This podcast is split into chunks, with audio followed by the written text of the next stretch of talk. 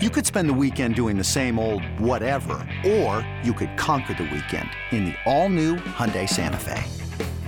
Visit HyundaiUSA.com for more details. Hyundai, there's joy in every journey.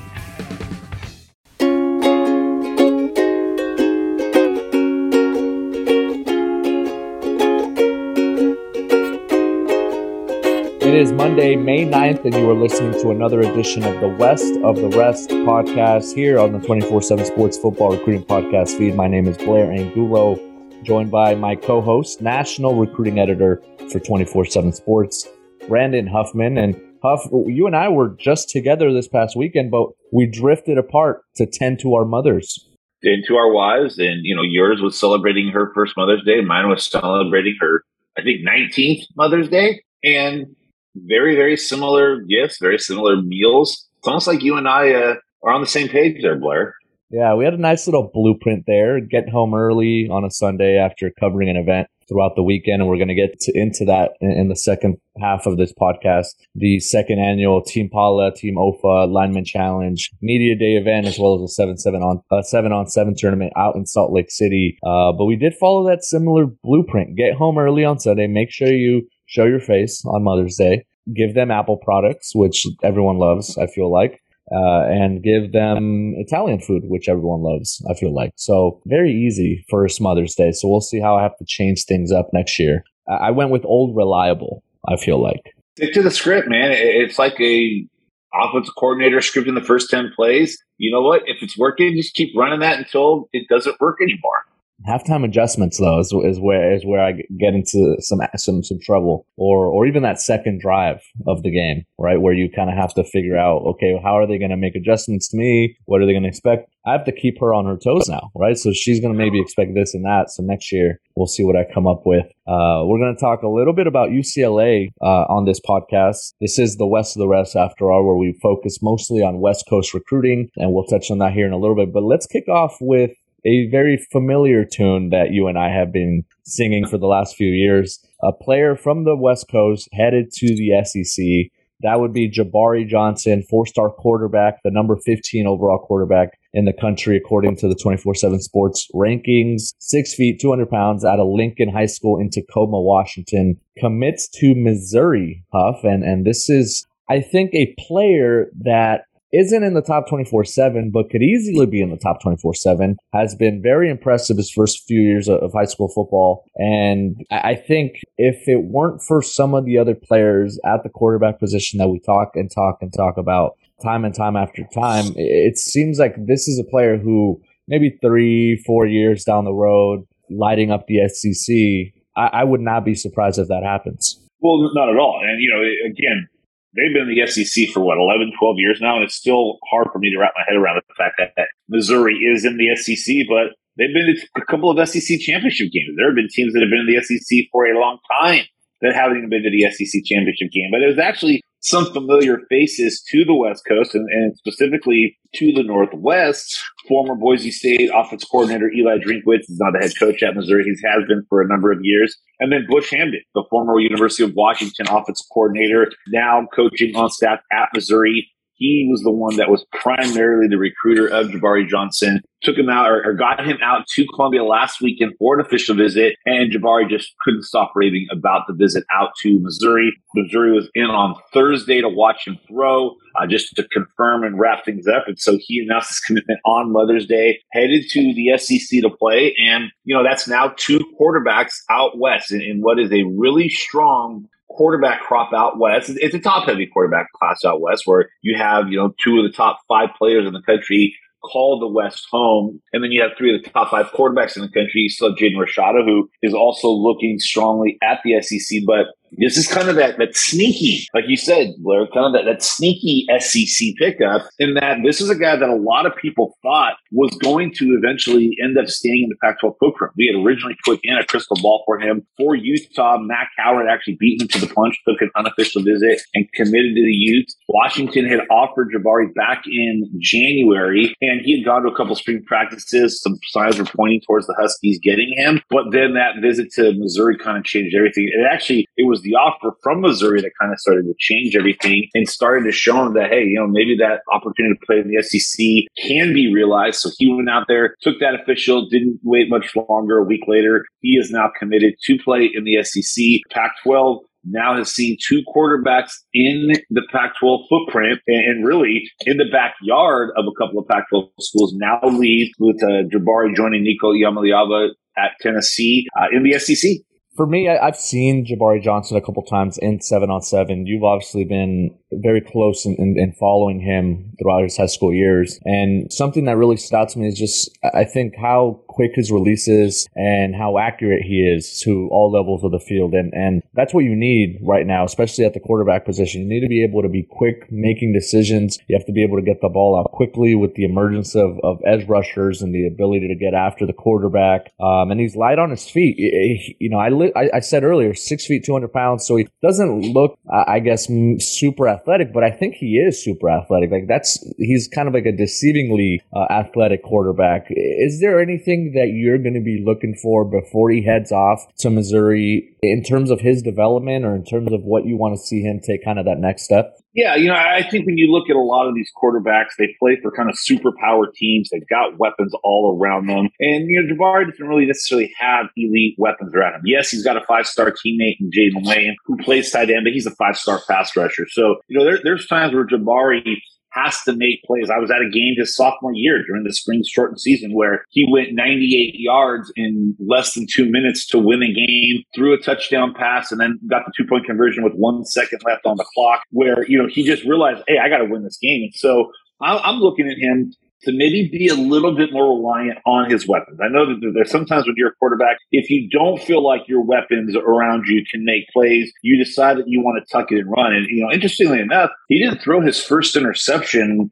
after he, well, he threw one in the first game of the season, didn't throw another one until the playoffs. So he went through pretty much the entire regular season. He's a smart decision maker. He doesn't make a lot of risky throws, but he does have a tendency at times where if the play maybe breaks down, you know, we, we look at a guy like a Bryce Young who continues to stay in the pocket and wait till a receiver gets open. Jabari sometimes does have a tendency to just want to tuck it and run and make the play with his feet if he doesn't perceive the possibility of the play being made by a teammate. So I think as he gets older and as he gets more experience, and again, you know, his sophomore year, he only played the six spring games, so there wasn't like a true sophomore season with spring football going into it. Where you, you know, a lot of these habits you, you develop early on, you don't have an opportunity to kind of iron out the kinks, and so I think he just needs to trust his team. I think he needs to trust his weapons and trust that those guys are going to be able to make plays just like he can. And I think as he does that, he, you know, the potential there is much higher because now he can let his arm, which is a strong arm,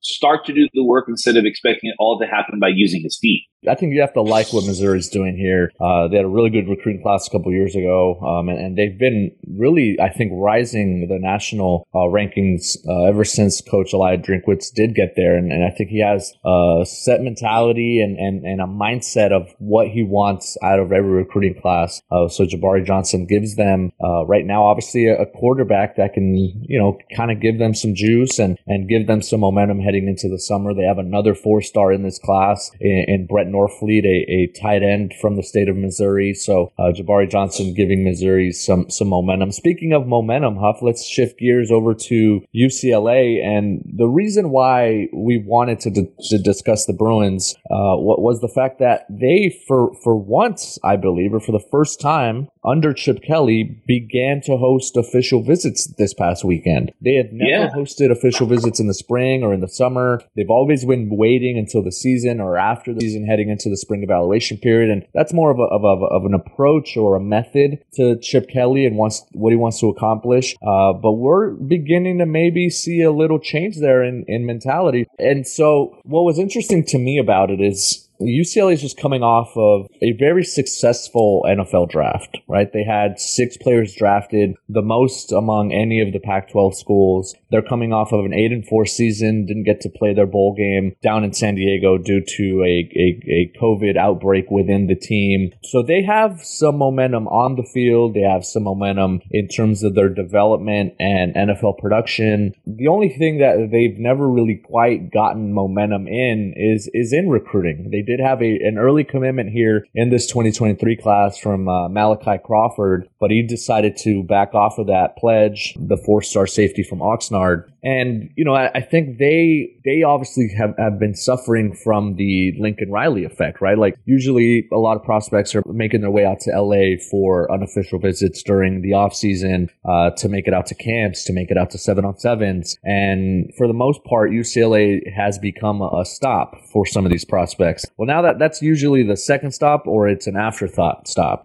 especially with Lincoln Riley now in LA. So I'm curious if that maybe could be playing a role maybe not purposefully, but maybe I, I guess in, in in a very silent way where they need to realize that they need to kind of step on the gas a little bit more than they have in the past.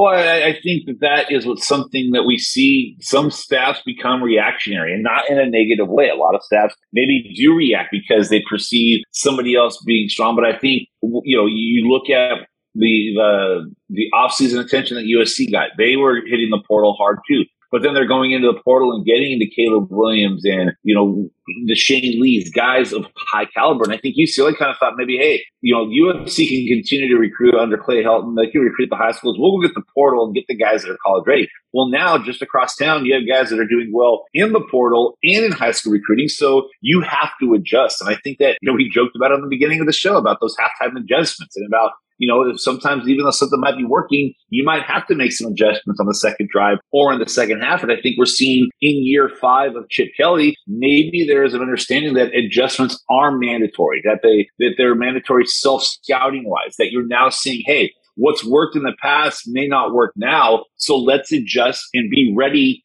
for kind of the next wave of how we do things because that's what you need at a UCLA where you are slightly trending upwards year after year to now say, okay, there's an extended contract. You have some new assistant coaches. You have a new defensive coordinator. You, you know, you have uh, other assistant coaches that are coming in that have good recruiting chops. I mean, it's no coincidence that since Ken, since Ken Norton Jr. got to UCLA, their linebacker recruiting has improved, where they went from having one linebacker with an offer to a number of linebackers with an offer. Sometimes it just takes that understanding and that self awareness to say, we've got to adjust Otherwise, we're going to be last. Yeah, and, and our longtime listeners, even dating back to the early days of the West of the Rest podcast, understand uh, that UCLA has a different approach, right? They're not going to follow that blueprint that you and I discussed earlier, where we're just going to go very basic on the way we do things. They are very meticulous in how they scout and how they evaluate the measurements that they take uh, of prospects when they get on campus. I think is very unique. They are projecting on upside. They could care less about star rankings. Uh, it's it's a it's a different world that Chip Kelly is is undergoing with recruiting specifically at UCLA. And they were able to get a commitment out of this weekend. So, you know, maybe they look at that and they say, oh, you know, maybe if we do continue to bring in some prospects and maybe build a little bit of momentum and get some early commitments heading into the season, uh, and then that focus for them in terms of the transfer portal is always going to be there. So I think they'll be able to save some spots, and uh, you know we'll see. I, I, think that's we talk fascinating uh, quite a bit here on this podcast, and and that's one thing I'm really intrigued uh, whether or not UCLA changes anything or stays the path uh, now that that Lincoln Riley is in Los Angeles and and trying to kind of you know flip flip the script in, in a sense. Um, very interesting. So Ty Lee committed, um, and that's a prospect out of St. John Bosco, a hard hitting safety, and uh, you know one that I think could give them um, some some nice momentum heading into the summer. Uh, we're going to take a short break, but we're going to discuss the Avery Strong, the second annual Team Pala and Team OFA Lineman Challenge in Salt Lake City. You are listening to the West of the Rest podcast. This episode is brought to you by Progressive Insurance. Whether you love true crime or comedy celebrity interviews, or news, you call the shots on what's in your podcast queue. And guess what? Now you can call them on your auto insurance too with the Name Your Price tool from Progressive. It works just the way it sounds. You tell Progressive how much you want to pay for car insurance, and they'll show you coverage options that fit your budget. Get your quote today at progressive.com to join the over 28 million drivers who trust Progressive. Progressive Casualty Insurance Company and Affiliates. Price and coverage match limited by state law. I'm Sandra, and I'm just the professional your small business was looking for. But you didn't hire me because you didn't use LinkedIn jobs. LinkedIn has professionals you can't find anywhere else, including those who aren't actively looking for a new job but might be open to the perfect role, like me. In a given month, over 70% of LinkedIn users don't visit other leading job sites. So if you're not looking on LinkedIn, you'll miss out on great candidates like Sandra. Start hiring professionals like a professional. Post your free job on LinkedIn.com slash recommend today. We are back on the 24 7 Sports Football Recruiting Podcast, West of the Rest edition, every Monday, except last week, Huff. Uh, we uh, we were both traveling. I, I, was out at Elite 11 with, with the one and only Greg Biggins. So we didn't have a Monday edition of this show last week, but we are back. We're back from Utah. And what a weekend it was, Huff. I mean, top class, first class. They do a great job in Salt Lake City of really showing us kind of the rolling out the red carpet in a sense, right? Showing us the talent in and around the, the, the big city there in Utah. And I thought it was well done uh, for the second year in a row. And, and I'm already kind of counting the days until we get back there next year. No doubt. It was always, you know, it's always a fun event. I mean, I said always, even though it's only been two years, but it feels like it's been something we've been doing every year. Just the, the, the that the organization who runs the event, Team Pala and Team Alpha put together, the lineman challenge is always, it, it, comes at the perfect time of the day when you have the lull of uh, pool play in the morning and then you have the lineman just come out here and get after it you wrap it up with some pretty exciting seven on. It makes for a great day and an opportunity, like you said, to see so many of the best players in Utah, but then players from Idaho, Oregon, and even Northern California were there this year. Yeah, and the media day on Friday is, I think, the real clincher for us. You know, we are in the recruiting news business and the recruiting buzz business, and it's always great to be in one place and have the players kind of roll in and and offer their takes or their opinions or give you insight into their recruitments there were a lot of high quality prospects that we were able to catch up with. And, and, let's start with the number one player in the state of Utah in this class, originally from the state of Hawaii, Tausili Akana, one of the better edge rushers in the country who has over 40 scholarship offers and able to discuss his recruitment a little bit here and there. And I mean, this is a player who doesn't appear to be in a rush to make a decision, but is getting a feel for a lot of these coaches, a lot of these schools. And there's an interesting wrinkle because his sister who was a volleyball player at Nebraska, just entered the transfer portal recently. She took an official visit to BYU last week. Uh, so there's some buzz there that Tausili Akana could be trending to BYU. It Sounds like Texas is also heavily involved with the sister, and, and he has vi- visited the Longhorns on the football side of things too. So, you know, in the days of the transfer portal, it, it's very interesting to kind of follow recruitments like this. But I, I really like where Oklahoma sits with Tausili Akana. I think he has a really good relationship with Brent Venables. I really like where Oregon sits with Tausili Akana. He loves the, the defensive mindset, coach Lanning, Coach Tuioti, Coach Tosh Lupoi. I mean, he mentioned all them by name and said that he can't wait to get back out there again. And don't sleep on UCLA. He made it out there last year. He's going to make it back out there this year to meet with some of the new, uh, or this weekend, I mean, uh, to meet up with the new coaches. And he will also visit with uh, USC this coming weekend, Huff, and, and check out what Lincoln Riley has in store for him.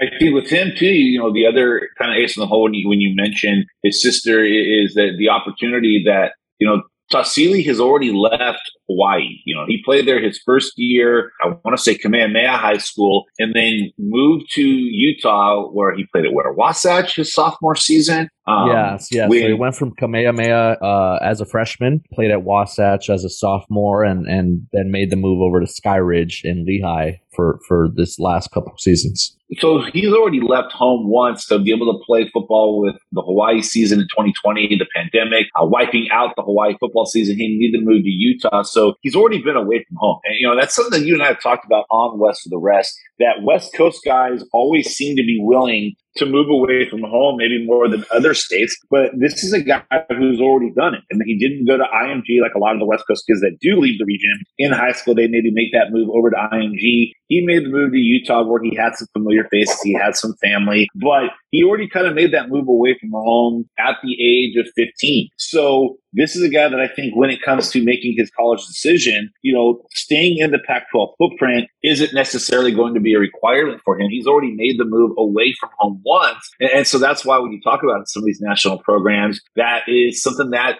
certainly gives them a little bit of an advantage. But then you mentioned his sister going into the portal and maybe going to BYU as, as an option, having some other schools. There's maybe that opportunity. We, we don't you don't talk about the, the the package deals with family as much when they are it's a brother and a sister. Maybe it's an older brother and a younger brother want to play together in college. But we've already seen it once with basketball. And, you know, Jaime Jaquez from UCLA decided to return for his senior year despite having the opportunity to go to the NBA because his younger sister, Gabriella, is going to be a freshman at UCLA and they wanted the opportunity to go to school together for years. So now we might see it in two different sports but potentially a transfer portal decision in women's volleyball having an effect on a football player. So, you know, we, we've been so used to package deals with, you know, a brother and a brother decide to play together, a brother and a cousin, or a two cousins playing together. But hey, maybe, you know, everything in college sports seems to be groundbreaking these days. Maybe this is that rare, hey, we got a volleyball player and a football player in the process. Speaking of family connections, the other prospect that I did want to get into is Spencer Fano. He's the number one offensive lineman on the West Coast. His brother Logan Fano is is at BYU. He was a former four star uh, edge rusher uh, a couple a couple cycles ago, and and Fano just took unofficial visits to Michigan and Michigan State. Really liked what he saw at both campuses on back to back days. He he mentioned Coach Harbaugh and Coach Mel Tucker and and kind of their ability to to sell their vision for him. And now he's beginning to sort through some possible official visits. And, and Huff, the only one that he knows he's going to take this summer, at least early on, is to Utah. And you know, for a player who just saw his brother go to BYU with the momentum that BYU has with Kalani Sitake and going to the Big 12 and developing NFL draft picks, uh, and for him to, you know, have one official visit set and that to be up, up the, you know, up the highway in a sense to, to Utah, which is coming off a Pac 12 championship, it's pretty notable. So I'm, I'm really interested to kind of read the comments when I post this story on the message boards later today, you know, between the fans fans, and I might just make it a community thread just for my own amusement. It, it's one of those where you kind of just decide you want to drop a little bit of a uh, what do they call those uh, gas gas cans where you just let it kind of explode and then just stay. I'm reminded of the meme of the little girl on the swing with the little kind of sly smile as the house That's across exactly the street is burning down. That's exactly it. Yeah, it, yeah but, and, you know they all, they both get along so well. It's kind of like when I when there's an Oregon and Washington recruit. Everybody handles it really well, and there's no reason to think there's going to be nine thousand seven hundred forty three comments on it. Yeah, and while I was speaking with Logan Fano uh, during the seven on seven portion on, on Saturday uh, about it a little bit, right? Like, you know, what would it be like if your brother ended up going to Utah? You guys had to match up at some point, edge rusher versus the offensive tackle. We've seen it so many times before. I'm sure they've practiced a, a bunch of times, and that's how they. I think they've gotten better, right, going up against each other. Uh, he just kind of smiled, shook his head, and said, "That's that's not going to happen." Uh, really funny. I, I think he's recruiting him as hard as anyone on that BYU staff to, to have his brother join him. But, you know, don't sleep on Oregon either. Uh, this is a program where I had him pegged going to early on in his recruitment, despite the presence of Logan over at BYU. Uh, I, I, really like the job that Mario Cristobal had been doing and, and Alex Mirabal. And, you know, since they left, I switched it over to BYU. But now I feel like the Ducks have a real, real good shot with Adrian Klemm and his personality and the fact that he coached the, the last big time offensive lineman that came out of Timpview in Provo. Um, I know they're set to take an unofficial visit up there in a couple weeks. So Oregon could be making noise. I really like the direction that they're going in in terms of their recruiting. I don't think they're backing down from any battles despite just joining the, the races, I guess. I think that that's, you know, going to be really fascinating because, like you said, you did have Oregon in the lead now you have Mario Cristobal, Alex Mirabal at Miami, but Oregon not losing really any traction because, you know, Spencer is fond of Xavier Su'a-Filo. That is one of his favorite players. And then the guy who developed him in college and allowed him to play in the NFL for as long as he has, Adrian Klemm. Now there at Oregon, we know that Klemm was in Oregon last week talking to Spencer. Uh, he came through on Friday uh, before he was at Media Day. So it's clear that there's still a a preference for Oregon to get Spencer Fano. Coming on the heels of landing the number one lineman in the country in Josh Conerly. Now they're going after one of the premier linemen in the country in the 2023 class in Spencer Fano. There's a track record of getting players out of the backyards of, of Power Five schools and going to Oregon. This is going to be a fascinating battle to watch because if there's one state school that's really given the University of Utah fits inside their own state in with, with top recruits, it's been Oregon.